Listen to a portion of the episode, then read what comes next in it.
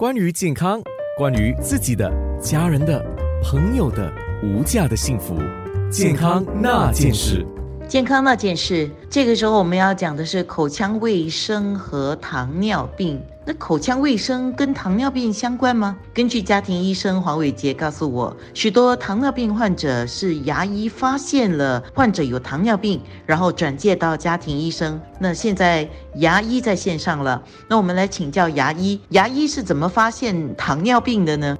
其实这个现象很正常，病人常常见我的时候都会跟我说：“医生，我的牙龈容易出血。”有些甚至会说牙齿感觉在摇动，严重的话就会说牙齿很痛。这现象非常正常。据研究所发现。五分之一有严重牙龈疾病的人也有二型糖尿病。当我们牙医进一步的检查时，可以发现牙齿摇动和疼痛这个现象并非与蛀牙有关系。我们可以常见糖尿病患者在牙医们做口腔检查时，也会发现牙龈容易出血、口臭、牙龈红肿、牙根暴露、牙齿敏感的现象，严重却可能出现疼痛、松动甚至脱落的现象。所以，按牙医李珊妮的说法，就是牙齿的牙龈萎缩是一个症状，对吗？牙龈萎缩是牙龈向牙根方向缩退，导致牙根暴露。牙龈萎缩的成因有很多，包括刷牙或使用牙线时用力过度、遗传、牙齿排列不规则、磨牙的现象和糟糕的口腔健康状况。牙医们需要经历许多的查问和观察，才能决定正确的牙龈萎缩的元素，并非只是因为糖尿病或者牙周病患而导致牙龈萎缩。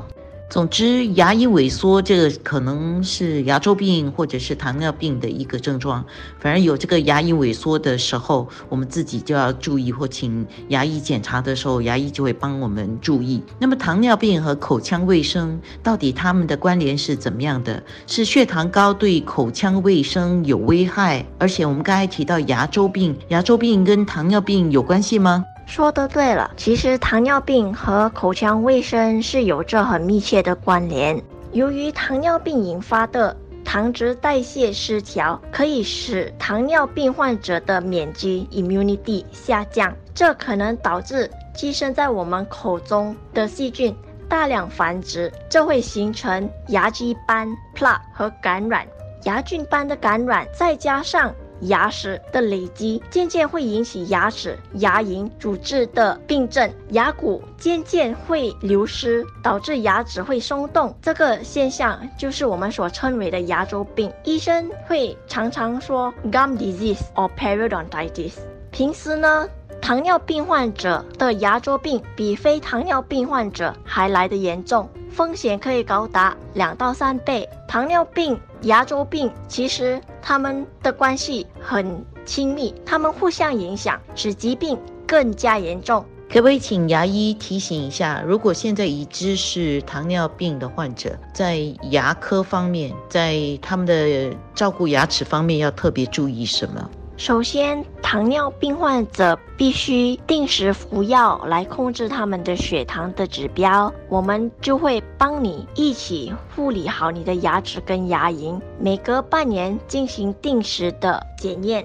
在家里呢，就需要早上和晚上每天刷牙两次，再加上用牙线清理牙齿与牙齿之间的缝。牙周炎病患者再加上患有糖尿病，必须用特别的漱口水来帮忙减少口腔里的细菌。